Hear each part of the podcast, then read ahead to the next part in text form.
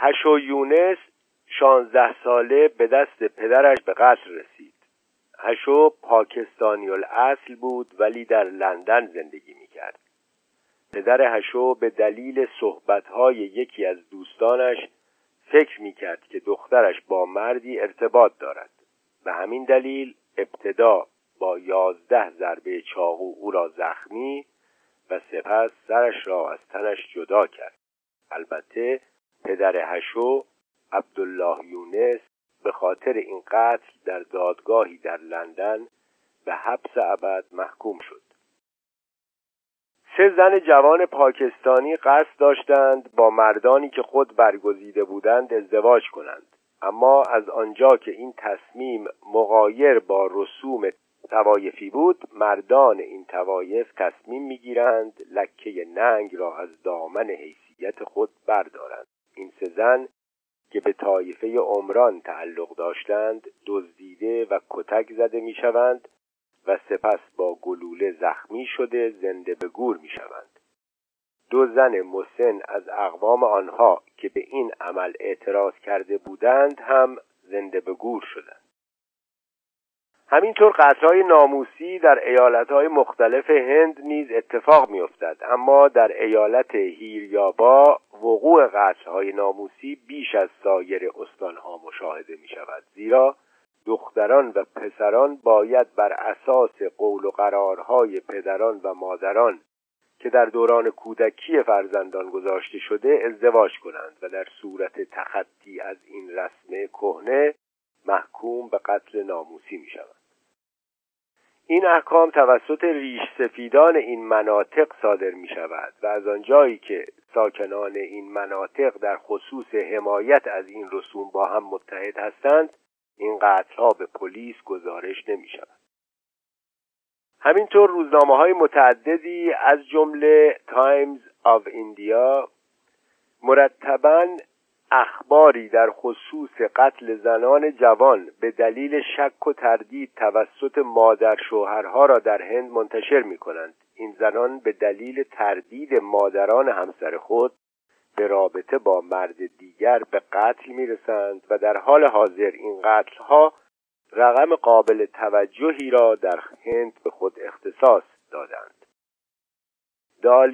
دالی آ دختر اردنی مسلمان نیز به دلیل آشنایی با مایکل یک پسر مسیحی و نیز علاقمندی این دو به یکدیگر توسط پدرش کشته می شود پدر به هیچ وجه مجازات نمی شود و با سپردن وسیقه آزادانه به زندگی خود ادامه می دهد. دوست دالیا نورما توسط پدرش مورد سوء زن قرار می گیرد که نکند در دوستی دالیا و مایکل نقشی داشته است. او قبل از اینکه کشته شود توسط اقوام خود از اردن خارج می شود وی می‌گوید اگر به اردن برگردم پدر و برادرم برای حفظ شرافت و ناموس خانواده مرا خواهند کشت. در ماه می 1994 کیفایا دختر شانزده ساله اردنی به وسیله برادر سی و دو سالش به صندلی بسته می شود به او آب داده می شود و سپس سرش بریده می شود دلیل کشتن کیفایا تجاوز برادر دیگر به او بوده است. طبق تحقیق یکی از مؤسسات وابسته به سازمان ملل در اردن 61 ممیز 9 درصد زنان قربانی قصای ناموسی به دست برادران خود چهارده ممیز سه درصد به دست پدران و ده درصد به دست پسر خواهر یا پسر برادر یا مرد دیگری از فامیل به قتل می‌رسند عموما این قتل ها به دست برادران کم سن و سال انجام می‌گیرد زیرا پسران کمسن مشمول مجازات کمتری می شود. طبق این تحقیق 90 درصد این قتل ها در مورد دختران در دامنه سنی بین 15 تا 27 سال است. سیمین رشید مسئول سازمان زنان کرد در خصوص قتل های ناموسی در این منطقه می‌گوید در عراق طی 17 سال تلاش و کار جمعی فراوان با برخی وکلا فعالان زنان و روزنامه‌نگاران توانستیم این راز سیاه را برملا کنیم. در حال حاضر این جنایت علیه زنان ممنوع اعلام شده ولی ریشهکن نشده است.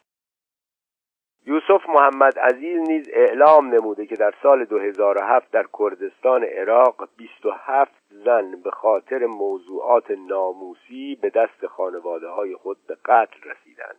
ده زن در اربیل یازده زن در داهوک و شش زن در سلیمانیه. دریا دختر 17 ساله ترک در راه مدرسه با یک پسر آشنا می شود اموهایش از آشنایی آن دو باخبر می شوند و از طریق یک اسمس به او می‌گویند یا خودت را بکش و این لکه ننگ را پاک کن یا آنکه ما تو را می‌کشیم. عمه دریا هم قبلا به دلیل دوستی با یک پسر به دست پدر بزرگش کشته شده بود. دریا چندین بار اقدام خودکشی کرد. یک بار خود را داخل رودخانه تبگریز پرتاب کرد اما زنده ماند. سپس تلاش کرد خود را دار بزند و بار دیگر با چاقو رگش را زد. بر اساس گزارش های فعالان زن ترک در منطقه بتمن در جنوب شرقی آناتولی هر چند هفته یک زن به دلایل ناموسی به قتل می‌رسد. برخی سنگسار برخی خفه برخی نیز تیر می‌خورند یا زنده به گور می‌شوند. دلیل این اقدامات می‌تواند از نگاه دزدکی یک پسر به یک دختر تا پوشیدن دامن کوتاه رفتن به سینما تجاوز یک غریبه و یا حتی یک خیشاوند به یک دختر و داشتن هر نوع رابطه جنسی باشد. طی یک تحقیق صورت گرفته توسط صندوق جمعیت سازمان ملل و جمعیت برنامه و توسعه سازمان ملل در خصوص قتلهای ناموسی در ترکیه مصاحبه شوندگان شرف و ناموس را بالاترین عامل در زندگی هر فرد دانستند و هرچه فرد در منطقه دور افتاده تری زندگی می کرد این ارزش برای او قویتر و حیاتی تر بود. آنها در تعریف ناموس، افت، پاکدامنی و پوشش مناسب، تشخیص حد و حدود، انجام وظایف زنانه طبق آداب و رسوم را اعلام نمودند. از بین مصاحبه شوندگان هفتاد درصد در مصداق ناموس اعلام کردند که ناموس هر مرد زن اوست حتی زنان مصاحبه شونده هم چنین پاسخی دادند مردانی که از روستاها به شهرها مهاجرت کردند بر کنترل زنان پافشاری می‌کردند و نحوه پوشیدن لباس زنان معاشرت آنان و اینکه زنان در چه شرایطی مجاز به رفتن به مدرسه و دانشگاه هستند را مطرح می‌کردند. همچنین در پاسخ این پرسش که اگر همسر شما خیانت کند با طلاق او مسئله خاتمه مییابد اکثریت قریب به اتفاق آنها اظهار کردند که خیر طلاق کافی نیست. ما نمی توانیم بپذیریم که او با مرد دیگری زندگی کند و رابطه داشته باشد. نتیجه این تحقیق بر این داده ها تاکید دارد. سن، محل اقامت، میزان تحصیلات و جایگاه آن در زندگی افراد عوامل مؤثر در قتلهای ناموسی شناخته شده است. پلیس انگلستان می‌گوید سالانه دوازده نفر در این کشور تحت عنوان قتلهای حیثیتی جان خود را از دست می‌دهند. اما تعدادی از این قتلها حتی گزارش هم نمی شود و بعضی هم به صورت خودکشی به پلیس گزارش می شود و در نتیجه تحقیقی در مورد آن صورت نمی گیرد. همچنین زنان بین 16 تا 24 سال از ملیت های پاکستانی، بنگلادشی و هندی سه برابر سایر همتایان خود دست به خودکشی می‌زنند که این مسئله حاکی از میزان فشار بالایی است که تحت آن قرار دارند زنانی که در خانه های امن در کشور سوئد و نروژ به سر می‌برند نیز عمدتا از کشورهای هند، پاکستان، بنگلادش، افغانستان، کردها و ترکها هستند. آنها اعلام کردند که از طرف خانواده خود برای خودکشی تحت فشار بودند. خانواده آنها از این دختران جوان خواسته بودند که یا خود را از بالکن پرت کنند یا آنکه خودسوزی کنند. برخی زنان ایرانی مهاجر نیز گفتند پس از طلاق به هنگام ملاقات با مرد دیگر از طرف شوهر قبلی خود مورد حمله قرار گرفتند در پایان این بخش می‌توان گفت قتلهای ناموسی را باید یک فاجعه جهانی تلقی کرد مطالعه اظهار نظرات افراد با دیدگاه ها و ایدئولوژی های مختلف به اولین نکته که برمیخوریم این است که همگی دلیل عمده و زیربنایی این قتلها را متعصب و مذهبی بودن به ویژه مسلمان بودن آنها دانستند زیرا فراوانی این قتلها در جوامع مسلمان بیشتر از سایر مناطق است. در بخش بعد به بررسی دلایل این امر از نگاه قرآن پژوهان و اساتید فقه پرداخته خواهد شد. نقد قوانین و موارد فقهی قتلهای ناموسی.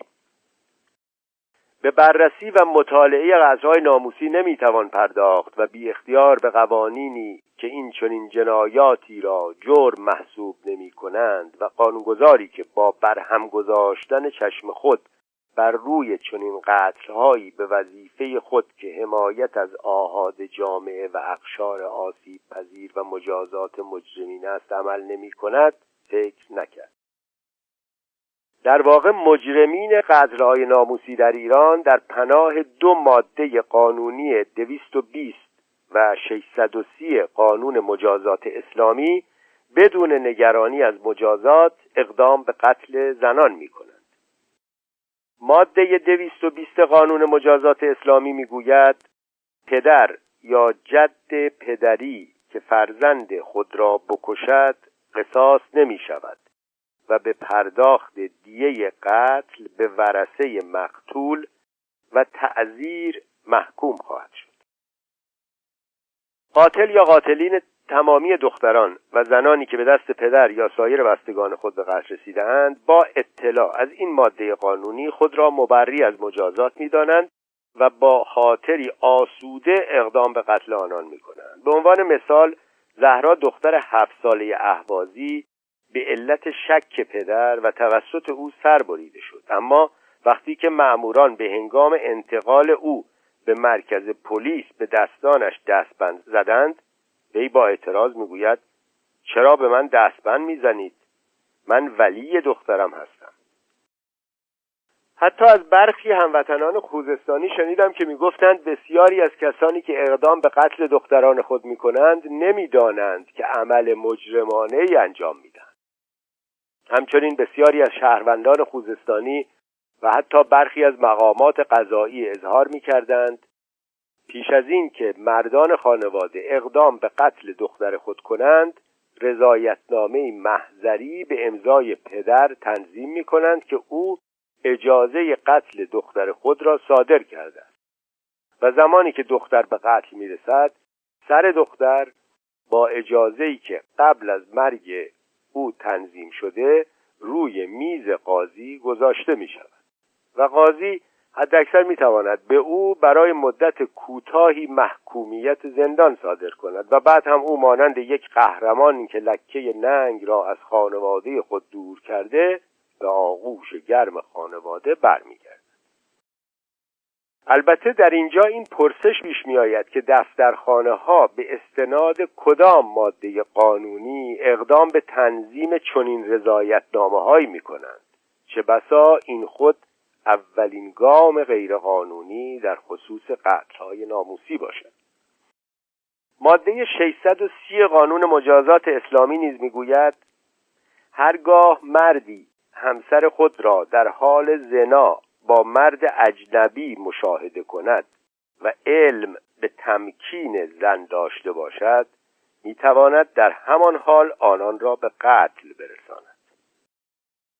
در قتلهای ناموسی البته به ندرت می‌توان موردی را پیدا کرد که مردی در چنین شرایطی با همسر خود مواجه شده باشد و همانطور که پیش از این نیز گفته شد اکثر قریب به اتفاق این قتلها بر اساس سوء زن اثبات نشده رخ می‌دهد و بقیه موارد نیز تحت شرایطی که این ماده قانونی ترسیم نموده قرار ندارد. این دو ماده قانونی که شرایط امنی را برای قاتلان این قتلها فراهم آورده حداقل در یک دهه اخیر مرتبا توسط فعالان حقوق زنان و نیز حقوقدانان و غیره مورد نقد و بررسی قرار گرفته و خواسته قطعی آنان تغییر این قوانین بوده است. در بین نقادان این دو ماده از قانون مجازات اسلامی رئیس دادگستری پیشین استان خوزستان نیز دیده می شود از آنجایی که وی سالها با این قصرها از نزدیک مواجه بوده دیدگاه های قابل توجهی در خصوص این دو ماده قانونی دارد که اشاره به آن مفید است. عباس جعفری دولت آبادی در پنجمین همایش تدابیر حقوقی کاهش خشونت گفت راه حل پایان یا کاهش قتل ناموسی در کشور الزاما قضایی نیست بلکه بیشتر ریشه فرهنگی دارد. با این وجود دستگاه قضایی می‌تواند تغییراتی در قوانین ایجاد کند هرچند که نمی‌توانیم این موضوع را توصیه کنیم که دستگاه قضایی در این زمینه وظیفه‌ای ندارد. وی با تاکید بر سرمایه گذاری در حوزه فرهنگی کشور برای از بین بردن قتلهای ناموسی خواستار تشدید مجازات عاملان این قبیل قتلها شد و اظهار کرد در صورت رضایت اولیای دم اگر قاضی خیلی شجاع باشد حد اکثر ده سال حبس برای قاتل تعیین می‌کند جعفری دولت آبادی در ادامه گفت در مواردی از جمله ماده 630 قانون مجازات اسلامی انگیزه ناموسی از علل توجیه کننده جرم به شمار آمده که هست یا اصلاح این ماده ضروری است. البته صرف نظر از قصاص به عنوان مجازات اصل جرم قتل عمد لازم است. مواردی که به هر دلیل قصاص اجرا نمی شود در تعیین مجازات تشدید مجازات قتلهای مبتنی بر جنسیت مد نظر قرار گیرد. وی در خصوص انگیزه این قتلها افزود این قتلها ناشی از سوء زنهای اثبات نشده است و در این مناطق همین که مردان سوء زن نسبت به خواهر همسر دختر و یا نزدیکان خود بیابند برای ارتکاب آنها به قتل کافی است و نیاز به اثبات شهود ندارد. وی با تاکید بر اینکه در قتلهای ناموسی قاتل خود را به حق می‌داند گفت متاسفانه سیاست قضایی ما در حوزه قتلهای ناموسی به شدت متفاوت و حتی متناقض است و بستگی به دیدگاه قاضی دارد که بسیاری از موارد در کشاکش رسیدگی قاتل آزاد می شود و یا اینکه در کمیسیون های اف مورد اف قرار می گیرد.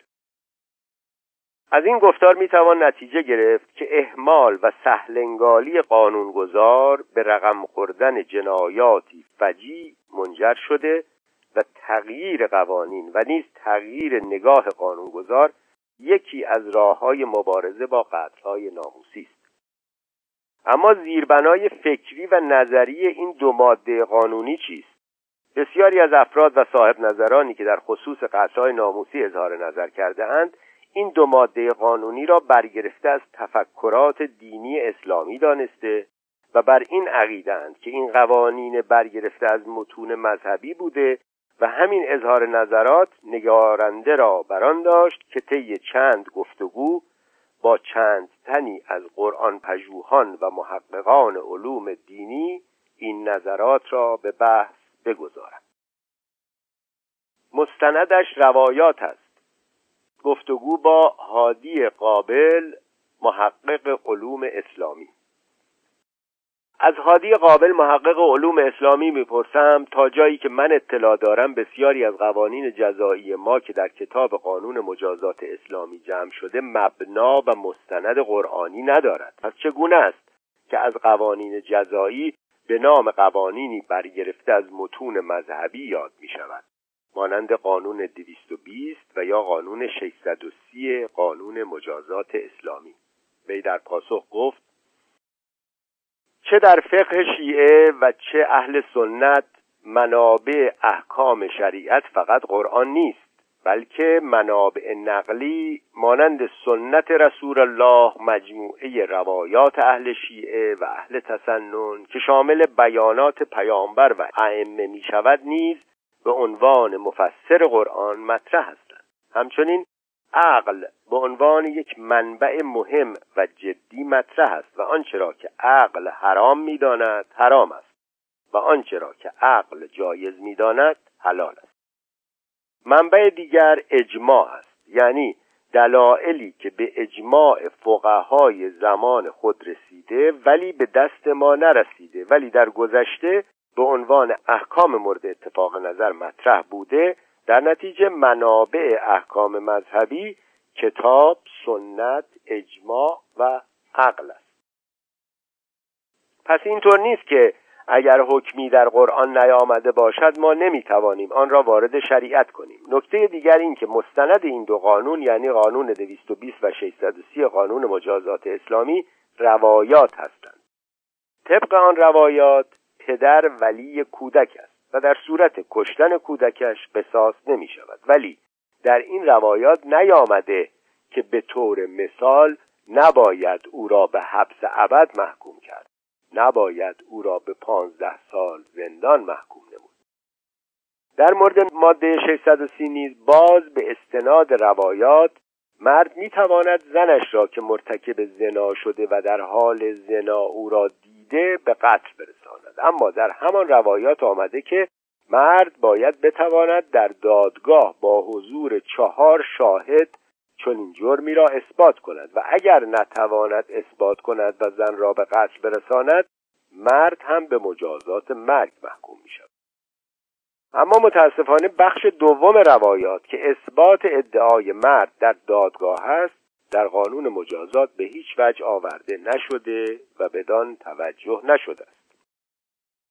هادی قابل همچنین به نکته مهمی نیز اشاره کرد و آن اینکه بر اساس اصل اولیه عقلی هیچ حکمی نمی‌تواند از زمان حضرت رسول و ائمه به زمان دیگر تعمیم پیدا کند. یعنی آن احکام خاص زمان خود بوده و غیر قابل تعمیم است.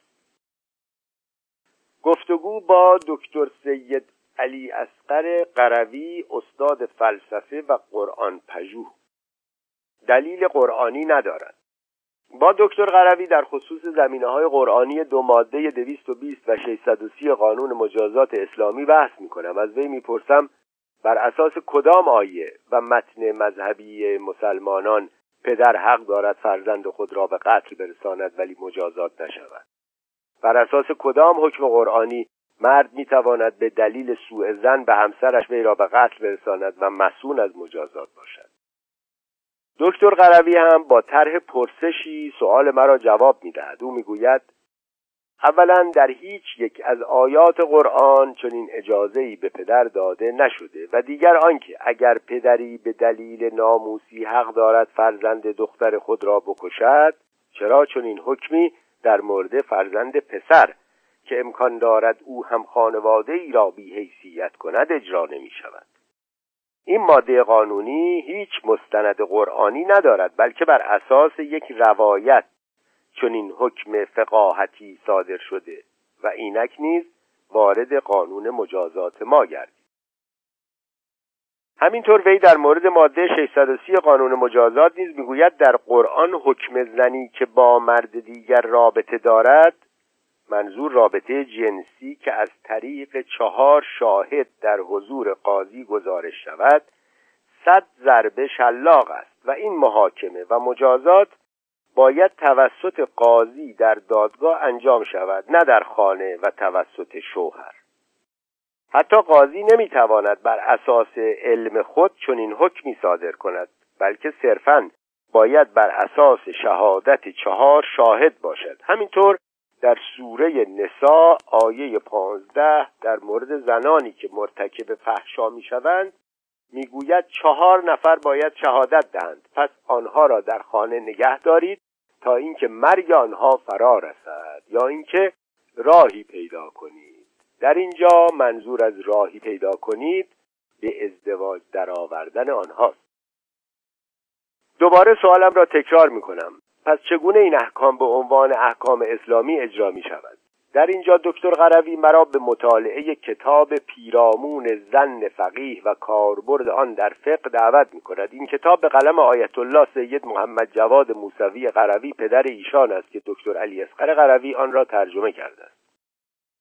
در اسرع وقت بخشهایی از این کتاب که به موضوع مورد تحقیقم مربوط بود مطالعه کردم. آیت الله غروی در بخش عقل حجت خدا بر خلق می‌گوید آنچه را عقل حکم کند شرع نیز همان را حکم می کند و عقل اعتنایی به زن ندارد. عقل در انسان پیامبری است در درون همان گونه که رسول پیامبری است از برون. امتیاز انسان هم به عقل اوست و اگر عقل نبود انسان به هیچ تکلیفی مکلف نمیگردید. به عقل هم خدا شناخته می شود و هم رسول او هم حق و باطل.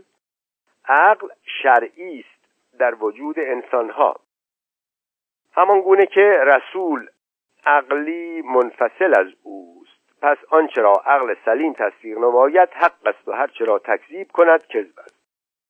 ایشان همینطور در بخش کلام بحرانی در حجیت عقل می‌گوید هرگاه دلیل عقلی با دلیل نقلی تعارض پیدا کند دلیل عقلی را مقدم داشته و بر آن اعتماد کردند و دلیل سمعی را نوعی تعویل کردند که با دلیل عقلی منطبق گردد و اگر تطبیق ننموده به طور کلی کنار گذاردند در کتاب های استدلالی خود در فروع فقهی اول چیزی که استدلال را با آن شروع می کنند استناد به دلیل عقلی است. پس دلیل سمعی با پشتوانه دلیل عقلی می آورد وی در خصوص احادیث متناقض نیز در بخش عرض حدیث بر قرآن می‌گوید هرگاه دو حدیث مختلف به تو رسید با کتاب خدا و احادیث ما قیاس کن یعنی بسنج. اگر مانند آن بود حق است. و اگر مانند آن نبود